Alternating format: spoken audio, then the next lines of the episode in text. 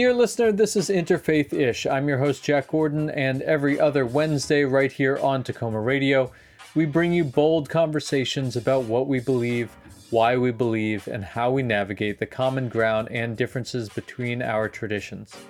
Dear listener, this week I headed to downtown DC to visit some folks involved with an intentional living project called Abrahamic House. The project brings together young people of different religious traditions to live together for a year and provide a space to learn from one another about their traditions and also create public programming for others to do the same.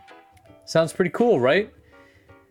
The project is the brainchild of Mohammed Al Samawi, an interfaith activist and Yemeni refugee. You may have heard of Mohammed because he's also the author of the best selling memoir, The Fox Hunt, which was published in 2018 and is now in development as a feature film with Steven Spielberg. Mohammed invited me to join him at the Abrahamic House to learn about the origins of this unique program and meet a couple of the fellows, Kelly Moltzen and Abby Schulman. Together, Mohammed, Kelly, and Abby and I discussed how the TV show Friends inspired the project, what the biggest point of tension is between these new roommates, and how they're living out the house motto of gathering, not othering. I also realized after the fact that even though we didn't record in our Tacoma Radio studio, this was actually the first in person interview I've conducted for this show in over a year. So that was pretty special.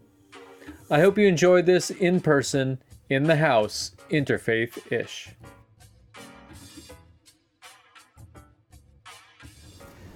Abby, Hello, how are you doing? Bi-weekly right perfect. now. So, like, can we enter? Yeah, come in. come All Nice cool. to Hi, meet good to I'm meet you. Abby. Hi, I'm Jack. How are you doing? Good. Thanks for Good. having me. Sorry, it's kind of a mess. I meant to hastily clean up. So you and then It's a I live did it, house. and then That's I the way did it goes. It's cool. If you It's don't mind both of you taking off your shoes. no problem. No problem. So, welcome to Abrahamic House. This is so great. Thank it's you. so great. It's such a classic DC row house, Yeah. group and, house. You know, they did like their own personal thing. You can see here. Did they bring all the decorations or did you set up the So I am the one who did that. Oh, very cool. And nice representation. yeah, yeah. Where did you where did you um, pull all the artwork from? Some of the internet, some of the people that I know, they do some art. So I asked them if I can take their art, like Uh-huh. to be in Abrahamic House. So you can see here, like you know, from the the Baha'i faith, the uh, Jewish faith, Muslim, Christian, and even like you know others, just like trying Yeah. to represent everything. No, that's great. That's that's that's very cool to have the artistic representation there. You got some collages and Yeah. and some photos and some illustrations. It looks like yeah, that's that's wonderful. That's wonderful. It's nice for them to be able to move in right away and have have artwork yeah, so up, right? like, we didn't do all the decoration. We did just like few decoration, and yeah. then when they come, we they told that we told them like, it's your house, do it as your your style. Yeah. So, Well, it's good. It's very colorful, very lively in here. It definitely feels like even though people have only been here for a month or something, they, Yeah. they've been here. they already they like, lived in. it like like home. So I can give you Yeah. like a little bit tour. Yeah. Um, the bedrooms all is upstairs. Got it. Yeah, we won't go. So this is one bathroom. Okay. In the kitchen here. So Nice, nice. most of the events honestly happening here. So yesterday we had like a Hanukkah party, which is like a Jewish event. Kind Yes. Of.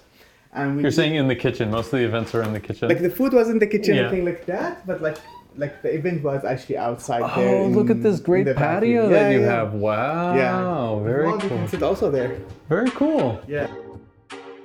After Mohammed gave me the grand tour of the house, we sat down to talk a little bit about his life in Yemen and what originally inspired him to get involved with interfaith peace building. I'm originally from Yemen, from Sana'a. Uh, I'm very from a very well-known family in in Yemen. Uh, both my parents and all my siblings are medical doctors. I am the only one who was not doctor in the family, and the reason behind that is because I have a disability in the right side of my body. I have a disability in my hand and, and my leg.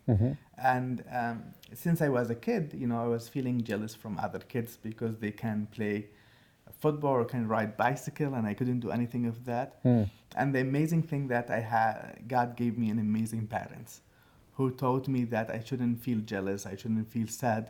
I should know that you know God chose me for something bigger, Mm. and that you know this disability can help me out to do something more. Hmm. And I was always thinking, what can I do more if I have a disability? You know, it's disadvantage, it's not advantage. But actually, from my disability, I was able to learn English actually because I didn't have a lot of uh, friends uh, as a kid.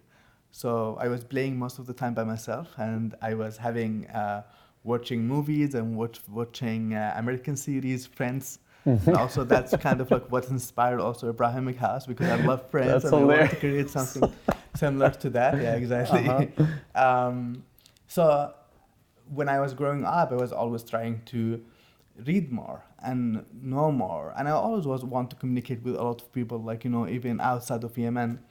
But when I was 23 years old, I met a Christian teacher who was teaching in Yemen. His name Luke, and Luke originally from Britain. Okay. And me and him, we became kind of like friends. Mhm. Um, he was in the same age of my dad. And we had this kind of bond, me and him, because I was able to speak with him about things that I cannot speak with my dad about. Mm. Like, um, if I like a girl or something like that, I can go Mhm. to him and talk to him about it. Like, what Nice. should I do? And like Yeah. things like that.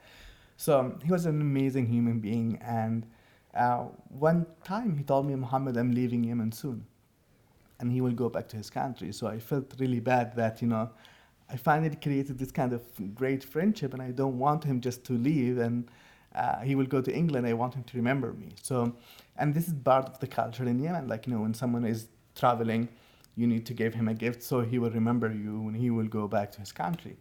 And I start searching, like, you know, what kind of gift I can give it to him. Should I give him a ring or should I give him like a perfume or watch? And then um, I remembered something, which is definitely is not from the Islam. It's not from the faith itself. It's unfortunately from the extreme extreme ideology kind of. Uh, and that you will find it actually in most of the faiths when they teach you that our faith is the right one and the other faith is wrong. So Mhm. one thing that being taught as a kid is that uh, only Muslims will go to heaven. Mm-hmm. Jews, Christians, Baha'is, everyone else who's not a Muslim will go to hell. And for me, Luke is kind of like the best Muslim ever I met, although that he's not a Muslim. And Uh-huh. I didn't want him to go to hell, so I Mhm. decided that my best gift for him will be converting him to Islam. Okay. So I went to him and I gave him a copy of the Quran, the Holy Book of Muslims in English, and I told him, if you care about our friendship, I want to read it. Mm. And he didn't tell me at that time actually that he already read the Quran. He knows a lot of things Oh, about the oh, Quran. wow. Okay. He said to me, sure, but I will. I wanted to do something in return. I want to read my book. So he gave me the Bible, Mm. and he told me, in the same time, you need to read my book as I read your book. Right. And I will never forget the way how he gave me the Bible. He gave it to me with plastic green bags, because in, in Yemen, really, you can't have Bible in the streets and walking with the Bible. Uh, Mm. uh, the freedom of religion is not exist in, in Yemen, unfortunately. So when, when he gave me the Bible, he was afraid about my security and he was afraid about what could happen to me. And I was really afraid. I was walking in the street, it's kind of like I'm doing a crime, which Mhm. is not. I'm just having a book, you Yeah. know. I and went- maybe risky for the both of you since you're for him having this especially- type of for, exchange. for him Yeah. especially because they, he can be accused for being a missionary he can be accused for a lot of things so Yeah. it's, a, it's a really risky thing so i went back to my home and i remember like i bought the book uh, under my bed and i said i will read it later and then i started reading it and my idea was I'm, I will not read it because I want to know more about Christianity. I will read it because I want to tell Luke, aha, my book is much better than your book, you know, or something like that. So um, I went to uh, start reading the book, and my thought was like I had like this kind of like blank uh, paper, and I was reading. Okay, this phrase it will be hard for him to answer it, and this phrase is a little bit sketchy. We and in Islam, I've been taught that the Bible is a holy book, Mhm. and we believe about the Bible, but also we believe that it has been changed. Mhm. So a lot of a lot of things has been changed in the Bible. And I was searching for these kind of things that I can say, aha, like you know, look to my book is much better than this. And the more that I was reading from the Bible, the more I was fascinating about the stories of the prophets, the same stories that you will find in in Quran. It's like you just can't like translate it to Arabic and it's be there, Yeah. exists there. And this was so fascinating for me actually. Um, so what I did, I uh, sorry. okay. Um, so what I did, I just um, reach out to Luke and I started asking him questions. And it opened my eyes. It opened my eyes about a lot of things, about like how even to read the Bible and how to know actually to investigate instead Yeah. of just being someone who's trying just to find the mistakes on others. Mm, mhm. And that actually helped me a lot. Even even today, when I meet someone or when I hear about something, I don't just jump to conclusion. I always trying to learn from myself about Yeah, it. it was like a lesson in dialogue, Exactly. how to have dialogue. After meeting his Christian friend Luke, Muhammad quickly became involved in interfaith dialogue work through online groups and started traveling internationally to conferences. However, he kept these activities secret for fear of rejection from his family and retaliation by the growing fundamentalist forces in his home country of Yemen. Soon he became a target and had to flee the country. A dramatic story that he tells in his gripping memoir, The Fox Hunt. I won't give away any spoilers here, dear listener, but I encourage you to read the book for yourself. The edge of your seat drama of Muhammad's story involves a quickly dying cell phone battery, international coordination at the highest levels of diplomacy, and a daring boat escape. It's all straight out of an action movie. So much so that Steven Spielberg is actually making a movie about it. For now, though, we'll return to my conversation with Muhammad, which picks up with how he decided to found Abrahamic House. When I came to the United States, I actually I didn't know how many months I would stay in the United States. I was thinking that I would just do speaking engagements in the United States and then I would go somewhere else. I would travel somewhere else. But the more that I stayed in the United States, the more I became in love with the United States, actually. The fact that you can do interfaith in the United States without being afraid about your life. It's something that people don't understand how much is valuable, like in other countries where you can't do that at, at all. Mm-hmm. Something like Abrahamic House, for example, like you cannot open it in other countries. Mm-hmm. And the fact that you can open it in the United States, just like the freedom that you can have, it's an amazing thing. So um, when I actually came to the United States, I decided that okay, you know what, I want actually to stay in the United States. So I applied for uh, political asylum uh, for this, for staying in the United States, and thank God, like you know, uh, the process was going going forward, and I now I have the green card and I'm permanent resident of the United States, which is Welcome. Great, thank you. but then, like you know, um, the question is like you know, um, as a refugee, also people they don't realize that it's very very hard to be in the United States. Also, like you can't not work in the beginning. I didn't have something called work authorization. So for almost a year, the question is how can you survive? How can you have food? How can you Right? um, just do your needs and all these things. I'm lucky because again, the people who helped me out, um, and it's part of my story. The four people who helped me out, they didn't just say like, "Oh, you know what? He is fine now. Let him deal with whatever he had." No, they had this kind of like um, feeling responsibility about me, and they wanted actually to make sure that I would be fine. So when I decided that I want to stay, I stayed in New York, for example, with Daniel, which is uh, one of the four people who helped me out, and he's also a board member of Abrahamic House. For me, I started actually working for an organization called ICRD. Uh, so I worked for them like for a year Okay. in Washington D.C. Actually, Uh-huh, I was uh-huh. here in Washington D.C. And I worked until when I received the work authorization. I worked with this organization for a year. I was responsible on. They do some like work in Yemen and Afghanistan and Pakistan, so I was Mhm. responsible on that. But then I just felt like you know I really want to do something about interfaith. Uh, but you know, uh, with the book and with the speaking engagement, I was able kind of to create kind of like a community who actually following my what I'm doing right now. And when I said like I want to do Abrahamic House, I was fascinated. Like the first person who actually donated for Abrahamic House as a nonprofit is someone from San Francisco. I met him only one time, and he just saw the that I want to do an organization. He donated for this, so that's how actually happened in, in the first place. Yeah, it seems like it's it's a really uh, Community. grown project, is, right? That that I mean, obviously you're you're a very good connector and somebody that that uh, seems to really enjoy bringing people together and and also um, I don't know, just naturally has a way of presenting things where where people want to get involved, and um, and it seems like this type of project, which is literally about bringing people together, is is um, really based on that. It's more of a bottom up thing than a top down. Yeah, and like like like you need to understand that really a Abrahamic house is not about me creating Abrahamic house. It's actually the fellows who live in the Abrahamic house. These are actually the foundation of Abrahamic house. Mm-hmm. They are the one who living the experience and.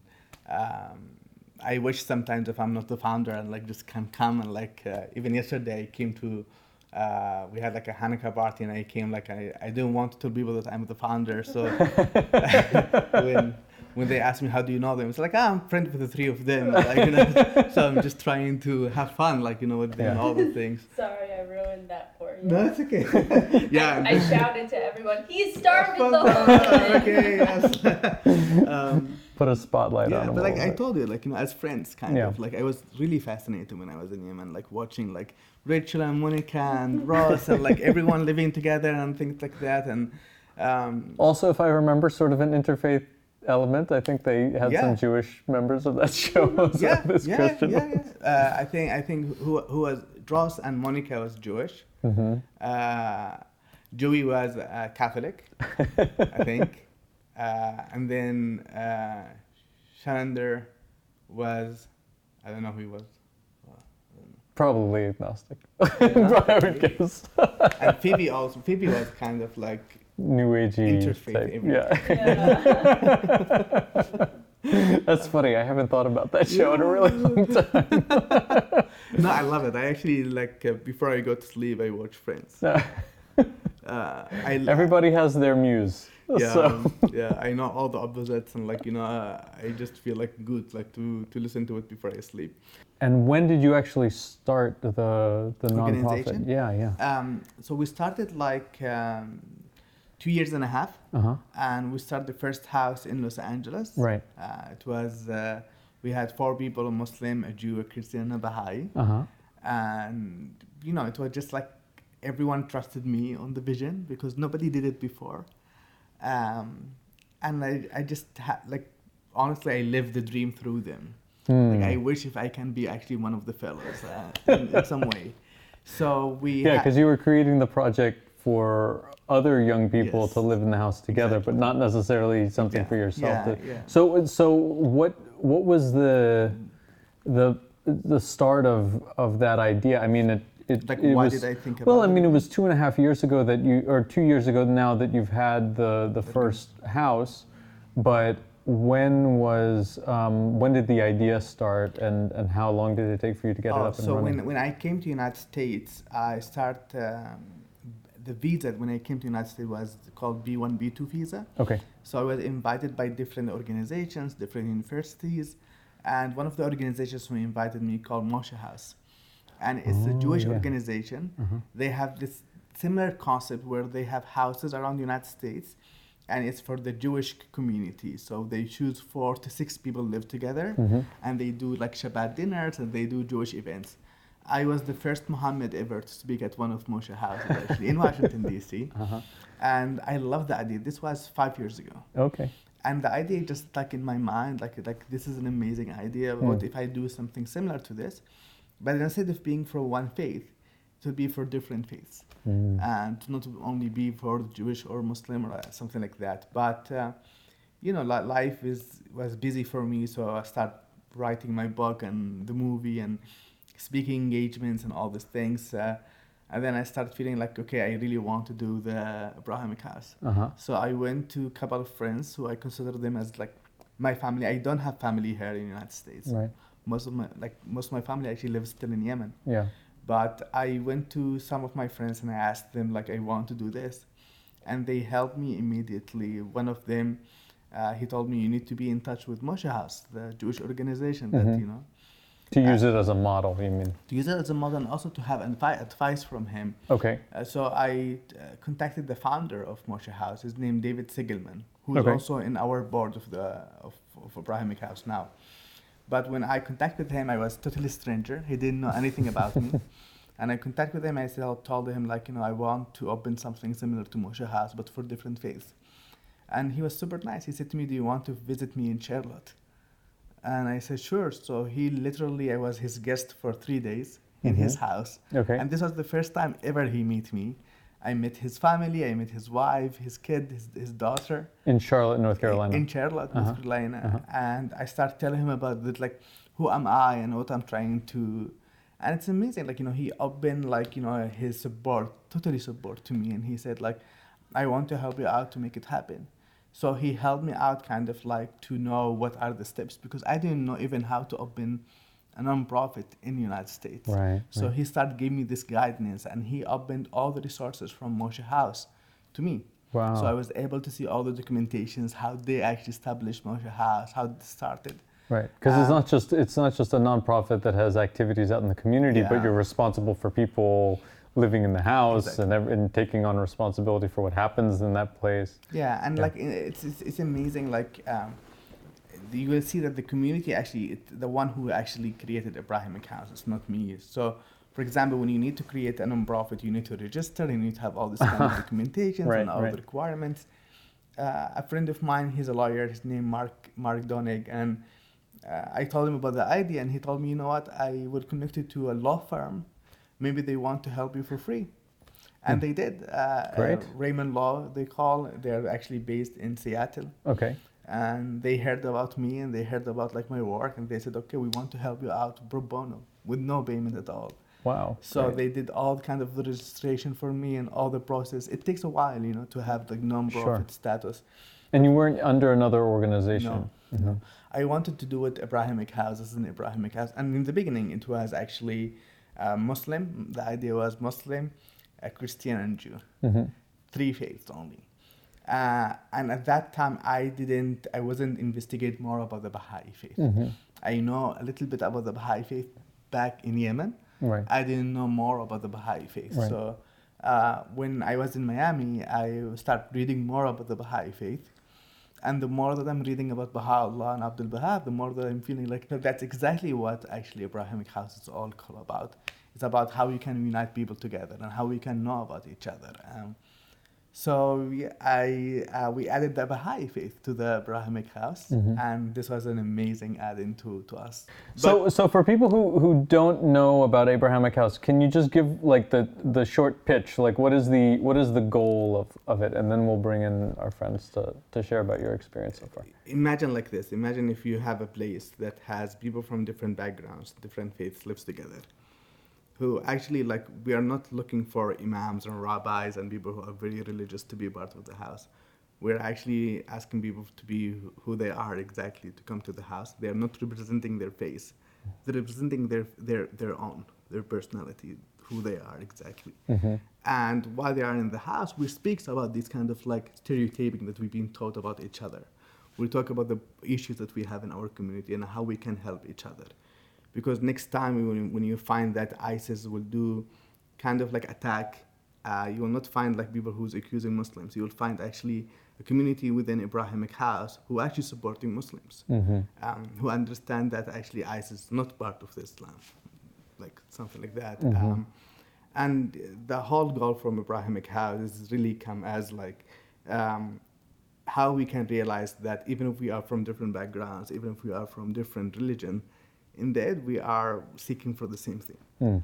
Uh, so that's the whole experience from Abrahamic house. It says actually in the Quran and says uh, in the Talmud, um, who saves a life, save the whole world.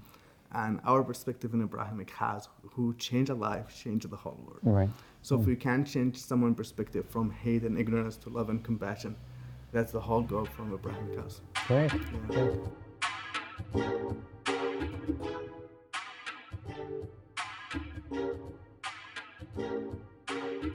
So, can I ask you both to introduce yourselves and um, and just tell me where, where you're from originally and um, uh, how long you've been in DC? Um, yeah, so I'm Kelly Moltzen. I'm the Christian Fellow here at the Abrahamic House. Um, and I am from New York originally. Um, so I'm excited to, to be here at Abrahamic House um, and see, you know, I, I was raised as a Christian really to really getting to know the ins and outs of, of my own faith and but with friends from other religious traditions. Uh-huh. But I never really had much of an opportunity to really dig into those other religious traditions. other than some experiences that showed me that we all care about creation, all the different Right. um, traditions. So through Abrahamic House, I feel like I'm able to get to know, um, you know, more in depth the the similarities, you know, between the different traditions and how can we all come together. Cool. And how long have you been here in DC? Uh, since September. About, Oh wow! yeah, so you're brand months. new, brand new. Okay, cool. Yeah. very cool. I'm Abby Schulman. I'm from Los Angeles, California, where Muhammad lives now, almost. Um, I'm the Jewish fellow at Abrahamic House, and I just moved to DC. I got here last month, so I'm real fresh. That's so cool. I didn't realize that that you all um, that that was kind of part of it. Also, was that this is a new experience for the people. And then, so the third musketeer who we're missing, uh, maybe you can shout him out since. Hey, Mom! Name Asghari. Yeah, he's our Muslim fellow. Great, great, great, wonderful. and he he's from Virginia, um, and he he's kind of been in and out of DC for a while, but he's also pretty fresh to DC. He's been most of his he's super international though. He's from Virginia, but he's lived all over the world for Got it. different periods of time. So he's he's a man of the world. knows, knows multiple languages too. Uh huh. Yeah. Uh, how did you hear about Abrahamic House, and, and what was the thing that encouraged you to to want to be a part of it? A friend of mine um, told me about it. She saw a posting of it um, online, and um, she knew I was looking for, you know, in a faith-based intentional community, um, you know, to, to look into. So she That was sent it to something that you were seeking out already. Yeah, yeah. I Wow, was part of a similar one in New York, um, Uh-huh. and I felt like it was uh, it was about time to to try a new experience. So. Made the move to DC. hmm Very cool. Yeah. And how about you, Abby? Uh, I got a job in DC. I was looking on all of the different housing pages for whatever I could get, considering living with lots of different groups of people, with 60 year old women, with whoever it was, and on DC Jew Crew Facebook page.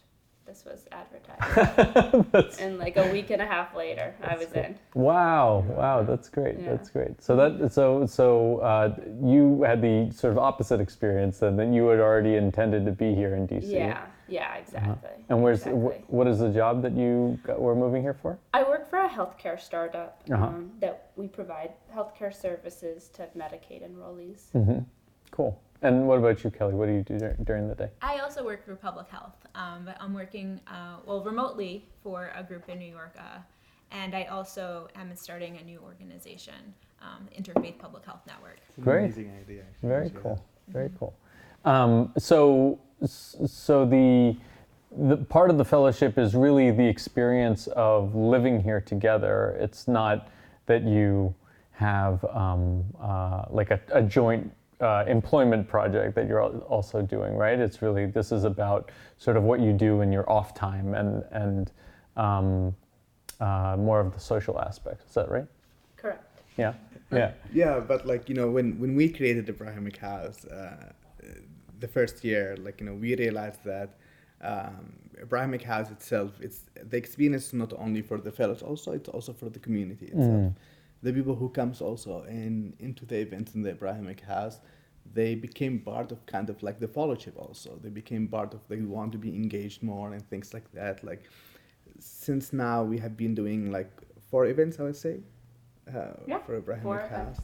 Uh, and since since I came to the events in person events, I I seen the same person people like you know who came before they came also to the events, and you feel like good. Actually, that means that you know Abrahamic House start building this kind of like community that we're trying to build in into the Mhm. Abrahamic House, and the real only reason why we're doing this is because of them. They're the one who's making it They're happen yeah. we just didn't do anything we just like choose a house and like you know tell them okay you will live in this house they are the one who's making the real work. Like you know they are the one who are kind of like strangers. They didn't know anything about each other. It's an amazing to see how they live together how they can coordinate how they can communicate with each other.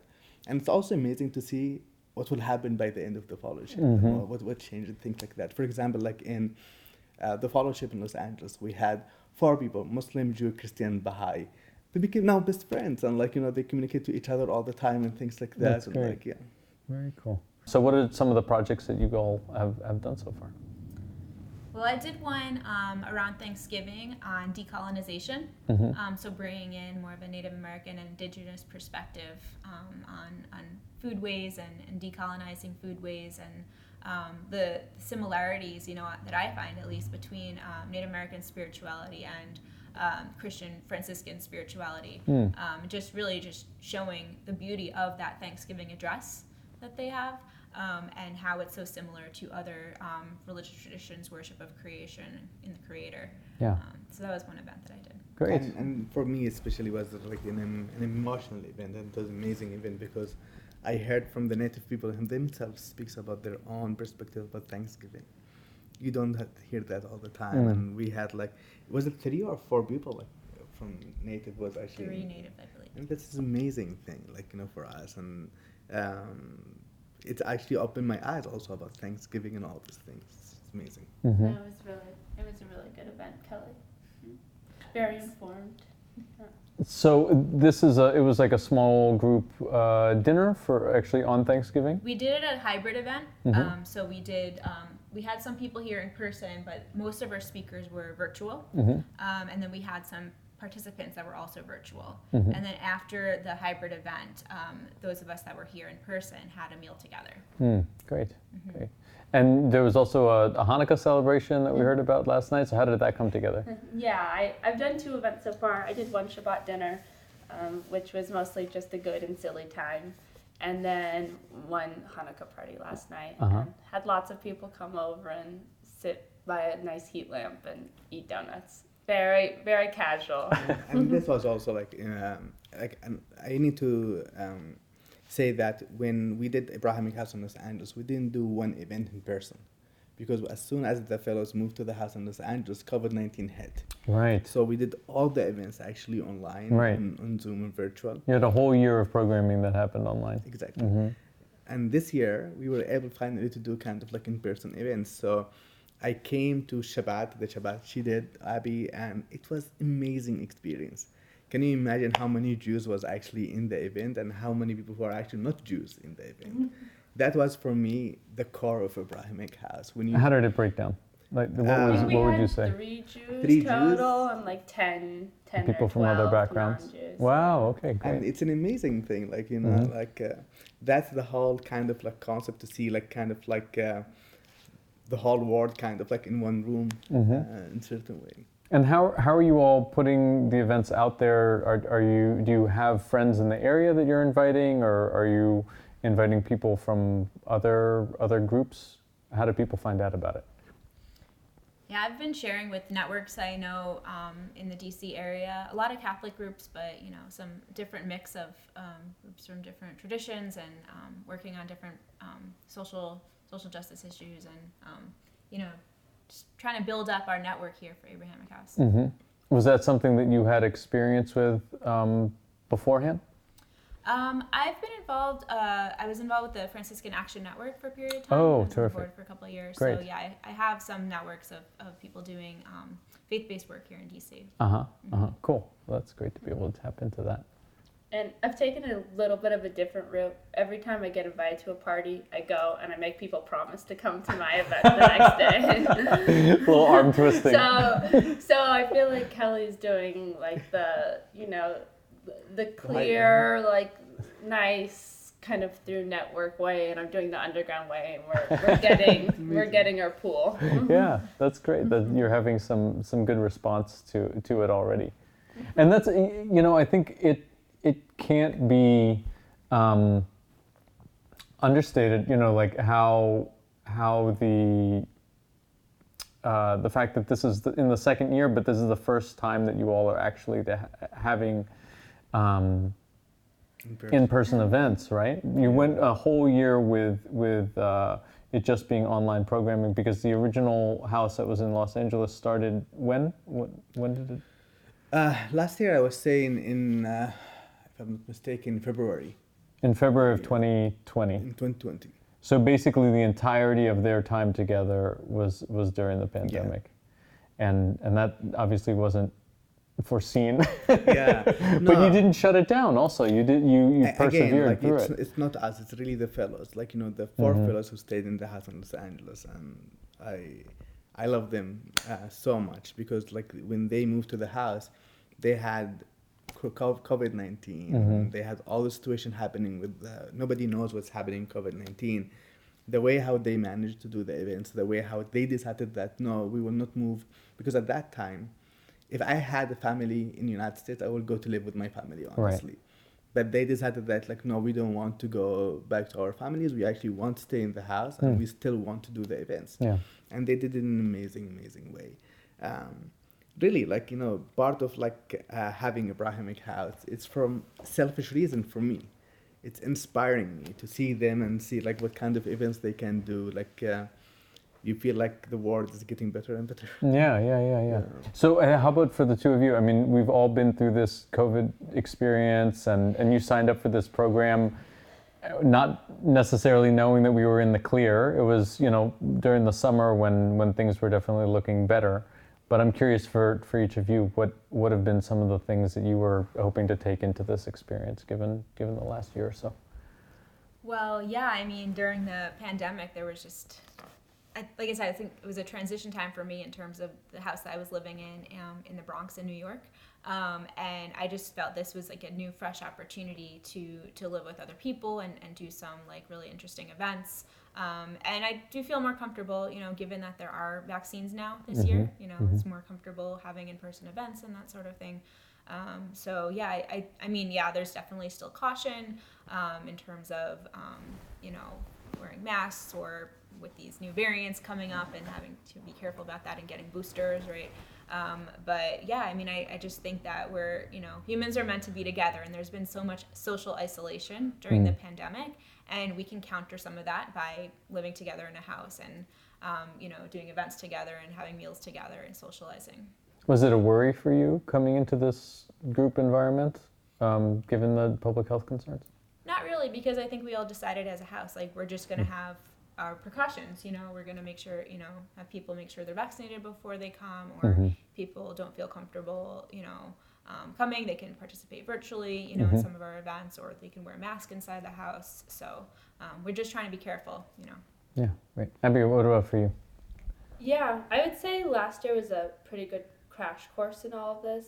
Um, I I moved to a small suburb north of Dallas, kind of a suburban rural town where I didn't know anyone and lived with three men from Craigslist and worked as an epidemiologist for like a local county health department. Hmm. So it was very public health, strangers, group living right. during a pandemic, kind of all at once.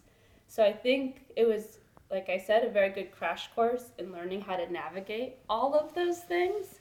So this is easy. Oh. this this is very easy, and I and I think that we've all learned how to be flexible. And when things get better, you celebrate, and when things get worse, you buckle down. And we've been through it before, so we'll be okay. All right, so I definitely want to know what's been something that you've appreciated about living together and, and what's been a point of tension that's come up? Stir the pot. Good question. What do you think? Um, no, I appreciate um, just being able to share meals together and you know just we sh- we share in each other when we're doing the meal preparation and cleanup and it's just a really nice balance. Um, that's something that I, I like about I like about the house and I think Any we new, have a good balance here. new good recipes that have been brought to your attention? Oh Abby made this great matzo ball soup last week. Ooh, okay. and she made great butternut squash soup like so many good things. Very cool. Mm-hmm. um, what about for you Abby? What's something that you've appreciated? Uh Kelly is incredibly generous. She'll just buy lots of delicious organic food that she keeps in perfect jars and then lets you use as much as you need. Uh, so there's no, hey, who ate my thing out of not the at all, not at all. She's incredibly generous and she makes like lovely organic grain bowls that she lets me eat. And Hema is very, very silly and will also do very last minute things that I need get done and not even complain about it and that is so so appreciated. And he, he puts up with both of us. So i think that goes goes a long way. Um, yeah that's that's what i appreciate. I'm trying to think of points of contention if we've had any any points of contention. It's a very i don't know if you've seen it yet. It's a very small kitchen So there's a lot of there's Bumping a lot, lot of elbowing out. there's, there's blaming of the kitchen space itself rather than the people in the kitchen. Like, Yeah. Amos mentioned That's that. Yeah. that's good. That's yeah. We Yeah. also have slightly different styles of operating. Like I know that Kelly gave us all options for like exactly what types of ties we wanted on the curtains, whereas I just bought a fire pit and decided we were going to use it on the wooden balcony without consulting anyone. so I think we're trying to meet in the middle on those fronts. As as a married person, I can say that that's, That's a. Yeah. part of the whole shtick as well. yes, you gotta have to learn where your boundaries are and where where the points of compromise are. yeah. No, I- and it's interesting. Like even the first fellowship, kitchen was also centered. Like you know. Mm-hmm. Oh, of- of, sure. Uh, I think food always kind of gathering people together. And Yeah. Like uh, you know more about the people from the way how they eat and the way how they want to to social in the kitchen in some way. Yeah, yeah. You can you can create a, a wonderful meal that brings everybody together, but somebody's got to do the dishes afterwards. So. Yeah, and, and, and that's actually a question I want to ask Yeah. you because I I don't know like how do you clean actually the dishes? Everyone has been, I don't know, I hope I'm not wrong. Everyone has really been working together. It's been really wonderful. Where I think everyone does a sprint after there's an event, and then we peter out and get tired, and sometimes I'll come in the next morning and half of it is done, and I don't know who did it. And it's it's lovely. It's like little gnomes. Just you know, I, I, I, I never had roommates before in my life except one time in Miami. I had my best friend named Mohammed also. He lived to meet with me for Uh-huh. six months. Okay, And after that, we hated each other so much. Like, you know, like, that like- could happen too. I cannot imagine like how people can live together, and it's just amazing to see like, like these three people like they're not even they didn't meet each other before. They met each other here in the house. Day one when you moved in was the first time that you'd met. I had a very brief Zoom meeting with you Yeah. for about yeah, ten minutes before. I had a brief Zoom meeting with Hema. Yeah. Uh huh. But like in person, I think they met the first time here in the house, and it's just amazing. Like you know how they can, how can you develop like your personality and like you know your relationship with the other person. Um, in Abrahamic house, we say gathering, not othering, and Gathering, not othering. and Mhm. honestly, these people they're doing it like Mm. an amazing thing. Mhm.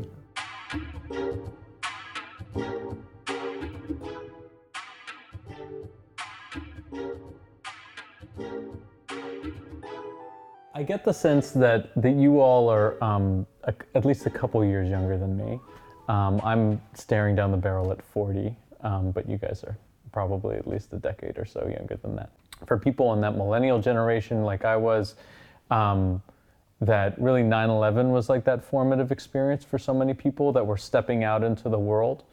Um, but, you know, during these last couple of years, um, I mean, certainly the pandemic is going to be a big formative experience, but I think even if we look more broadly at sort of the, the moment that we're in, um, you know, even if you look at the last the last week of news, you know, you have the the the verdicts on the uh, Charlottesville uh, Unite the Right rally, and and you have this um, what looks like Roe v. Wade is is perhaps going to be overturned very soon, and religion is so at the center of actually both of these major stories just in the past week um, that it's it's interesting to me that during this time when if you look at polls less and less young people are coming up with are, are coming up with a, a strong identification with a religion right that they may identify as spiritual but not religious if they came up in any sort of religious tradition at all um, and yet at the same time um, religious literacy is so in, incredibly important to be able to navigate all of these things because it's actually at the center of so many of these issues that we're facing. So I'm curious for, for the both of you how you see um, in your peer groups and the people that you know, you know, how do they engage with religion and how do they see religion in, in some of these news items? That's a big question. Why don't you go first, Kelly? Uh, yeah, I mean, I, I know a lot of people who are committed to interfaith work. I mean, being up in New York, and I have friends that went to Union Theological Seminary, and um, you know, I, I also know a lot of people who are very committed, specifically within you know Christian or Catholic traditions. Um, and you know, the more I, I see it and I think about Abrahamic House and what we're doing, I just feel like the interfaith dialogue space is a way for finding bipartisan solutions. I mean, not that we're talking about politics necessarily, but I think it's a way for people to say, like, well, this is what my faith teaches. This is what our faiths teach. And regardless of what, you know, the, the politics are saying, you know, it's very, everything's very split left and right. And yeah, people, people are leaning on their religious beliefs, but they're not, because we live in such a secular society, they're not looking deeply at those religious beliefs and saying, well, why do you believe that? And can we talk about it? Mm. Right. And I think the more that we can talk about it, the more that we can come up with solutions that, you know, more people will be happy with rather than they're just continuing to be this divide, which mm-hmm. is really hurting our country. Mm. One thing that uh, we learned when there was like a really interesting like Muslim statistic organization that spoke to us. The stats that they showed like gave a very clear visual of it that Jews like people who identify as Jews in the country are really old. And people who identify as Muslims in the country are actually very young. So I thought that was really hmm. interesting that there's a huge like demographic split between these different traditions and I think it probably shows in the politics that we identify with and the way we think about issues in the US. And I guess that's like a space that I have found myself in. And there are a lot of emerging organizations that are trying to fill that space. But what does it mean? Fill the space of, of uh, traditional institutions, religious institutions? I guess I'm, I'm trying to get at it. I'm, I'm taking a circuitous route. But what it means to be young and to be Jewish and to want to do things in the way that our parents and grandparents and sometimes even great grandparents did that and to also at all think about politics in like a young person identifying way. Mm-hmm. and i find that that's that's really difficult to to occupy kind of all of those identities at the same time. And like you said age and generations has so much to do with the way you think about politics and social issues but also the way you practice your religion for better and for worse and sometimes you kind of have to make it up as you go and make your own rules hmm. because mm. there's not always going to be a perfect shul or acronymed organization or community that hits all the spots that you want mm-hmm. and you just have to you just have to do it your own way that does seem like the tagline for the current generation is making it up as we go along. A little bit, a little bit. Y'all didn't give us any any footprints to follow, so. and in in Abrahamic house, it's uh, what we triangulate to do is like let people know the information from themselves, mm. not by people teaching them or something like that. We want them to come here and like have open minded about what they learn here, mm-hmm. and when they go back to their home, when they go back to their own like families, they do their own search also about it. Um, when we did like you know the Thanksgiving event, for me, it was fascinating because after the event I started actually reading more about Thanksgiving because as a refugee, I didn't know a lot of information about Thanksgiving, mm-hmm. and that kind of like gave me the tool actually kind of like to do more more search on, on it. But one thing that Abrahamic House trying to do is we are actually not targeting like you know religious leaders to come to be part of the fellowship. We're targeting people like me and like you to be part of the fellowship, and that's what the problem I think now you're talking about. Because like someone says like i know more about jesus more than you because i'm reading the bible. So you need to li- trust me when i say for example something against abortion for example. And people a lot believe in that. But what if you yourself kind of like say i actually can read i actually can know more and i can think about it. The people who tell you like you know god says so they also have mind the same thing as we have mind so we can think exactly the same way how they think, and we can actually have our own conclusion. Mm. Abrahamic House trying to help kind of like uh, develop these kind of conclusions by yourselves. And like when you come to the house, like you know, creating your own society, not necessarily just from the people that you've been taught that you need to be friends with, and don't be enemy with the people who you, who've been taught that you need to be enemy with. Be friends with everyone and be like kind of like open minded about everything and then you, you draw your own conclusions. Mm-hmm. Mm-hmm. Mm-hmm. I, so I, I, guess I'm, I'm wondering for, for the two of you how you've been able to do that. Um, uh, without you know staying in sort of a safe bubble. You know, you're you're you're kind of out of your comfort zone in that you're both in a new city. So that I think is is one way of, of interestingly forcing you to, to go out and make friends and contacts and everything. But um, how how do you how, how, do you feel like each of you have, have approached um, actually pushing to move beyond maybe the obvious folks who would already be on board with interfaith stuff to invite them into this space, right? Because it's such an incredible educational opportunity um, to be part of this project. Well, I've gone into you know some different Catholic and, and Christian spaces and inviting people in because I, I know that they I the context that I know them in is within the, those Christian circles. I don't necessarily see those particular people within interfaith spaces, so I'm trying to invite some of those people in you know, mm-hmm. to to look at a broader perspective of different faith traditions. Mm-hmm. And what's the receptivity that you found? I think at least you know some of the people that have been participating are really receptive. You know, they they like learning more about the other traditions and they um, came to like those yeah, events. We've had we've had um, different people come to you know different events and everything, and you know starting to get to know each other, and you know it's yeah like you know Mohammed said, it's developing a community here. Yeah. Do you think it makes a difference that they already know that? Oh well, there's there's this one Catholic that's already involved with it. Does that does that have sway with them? Do you think? Maybe. Yeah. I don't know. I mean, I some of the people that have participated, um, I know them from you know different contexts, so they'll already mm. know come. But then somebody came. You know, I went to Catholic Worker, and you know, some people came here that I hadn't met before, but they were excited to participate. So. Yeah.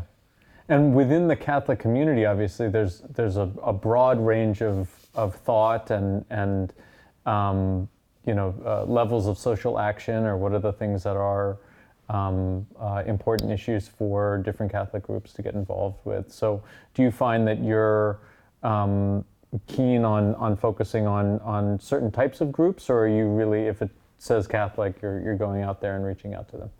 I mean, I want to invite everyone into these dialogues. So, um, yeah, I mean, most of the people, the circles that I know are, are Catholics that are already doing social justice work. Um, mm-hmm. Um, but yeah, I mean, I would encourage anyone to come. Um, you know, we, we want everyone to participate and, and get to know what, what the other traditions are. One event I'm holding in a in a couple weeks is looking at um, the role of Jesus within Islam because that's mm. I didn't grow up learning much about that Jesus had a major role within Islam, but I'm interested to learn more about it. You know, as a Christian, so um, you know, just trying to build more of that learning what about for you, Abby? How are, you don't seem like a very shy person, so it seems like you don't have a problem going out and making friends and, and such. But how how are you um, pushing yourself to to reach out to folks that maybe are outside of just your own comfort zone? Yeah, I would say um, my first impression is that people are way more interested in this stuff than I thought. Like I've I've been in some Jewish spaces where I think everyone there only has Jewish friends at this point. And when I tell them about where I live and what we're doing, they're all so stoked. Like everyone has been really, really excited. And I've had a couple of people come up to me kind of privately in a in a low key way and be like, "So I want non-Jewish friends. Mm. Can you show me those people?" they're like, "Yeah, that's kind of the that's kind of the whole shtick." So I think that there's definitely a market for it and I would also say that last year, like I said before, living in a North Texas suburb um, with three men from Craigslist was a very good crash course in, in speaking with people who were pretty different from me because we um, we did not always align on on a lot of things and uh-huh. they did not have a lot of exposure to the world I came from and I did not have any exposure to the world they came from. So I think that was maybe my first true interfaith wow, experience, yeah. kind of in a deep way. Wow, that's cool. No, I think that that, that ge- the geographic difference can be an interesting one as well. And DC makes makes um, for fertile ground for that because obviously you've got people here from from all over, all over yeah all over the world all over the country that have come here because of the political machine and, and all the you know attached apparatus that goes with that that um, different people are coming for, for different reasons. And DC is one of the most beautiful cities. Like the, the trees color change by the seasons, and it's amazing. And Um, you can find if you just walk in the street, you will find people from all over the world just in the street. Even Yemeni community, you will Hmm. find a Yemeni restaurant in Washington D.C., which Yeah? is an amazing thing. Yeah, Is it Eh, good? Yeah, it's nice. that's It's good. It's really, really good. It's perfect. Actually. Nice. No, it's perfect. It's good. we saw a slip there for a second. Less than 100% enthusiasm from Mohammed. Not as good as Yemen itself. No, but my mom is, Okay, uh, then. is the best cooker ever. Yeah, so. For yesterday, did you cook all the food or like you? the big reveal. Yeah, I cooked it. Even the donuts? No, Oh. I did not cook the donuts. That's Soufganiot copy. skills. You copied. No, I did not. I did not cook the donuts. Mohammed, do you cook? Potatoes. I'm a bad cooker. Okay. Uh, but yeah, I, I try to cook. I burn myself actually while I'm cooking. yeah, I do too. That's okay. Yeah. So I feel like you know I'm I'm the worst. I love to eat. I love. That's to eat. something like I can tell. But like cooking is just like uh, it needs a lot of skills. And I think sometimes with my disability it's a little bit hard, like to cut Yeah. the potato, the tomato, and all these things. And uh, I'm trying just to, to get used to it. It will it take time. You should come over and just tell us what to do. No, We'll I would I want to cook with you guys. voice. No, I would like I would love maybe we can do like a Yemeni Yeah. like day. That would be That's really an nice. idea for an event. I would it. love to do it. I this. really do think food brings people together. Yeah. You know, I think And you know what? We can do Yemeni food, and even it's bad or good, it's actually the experience itself. Do you I like- have Do you have a good schoog recipe? Yeah, I do, of course. Okay. It's an easy thing. That's something that I can. It's easy and I it goes on everything. everything. So Yes, that's okay, we'll start with that. amazing. And you are more than welcome to join us. Thank you. I, I also enjoy eating, so that works out. Well, that's perfect. Well, this is great. Thank you for, for Thank you so much, being guys. Generous really with your time. appreciate it. And um, yeah, and I, I'm, I'm looking forward to hearing about all the, the events. What's the next one that's that's coming up? What's on the docket? no, wait, it's It's the- Hema's Kurdish Flag Day. Kurdish Flag Day. Okay, wow, Yeah. nice. Great. We'll have a kind of Kurdish party. You need to come. Okay, I bet there's good food at that one too. Yeah, I think Yeah. so. Yeah. Yeah, cool. He, I asked Hema how did Kurds party, and he said, I don't know yet. We'll find out together. I want all of our events to be parties, but I know that not all of them are supposed to be parties. So a couple of them are not supposed to be non-parties. Yes, but like let's do parties. if people go home together, then you know that's a part of interfaith uh, cooperation too. One version of it. yeah, that's right. all right, great. Thank you. Thank so you. much.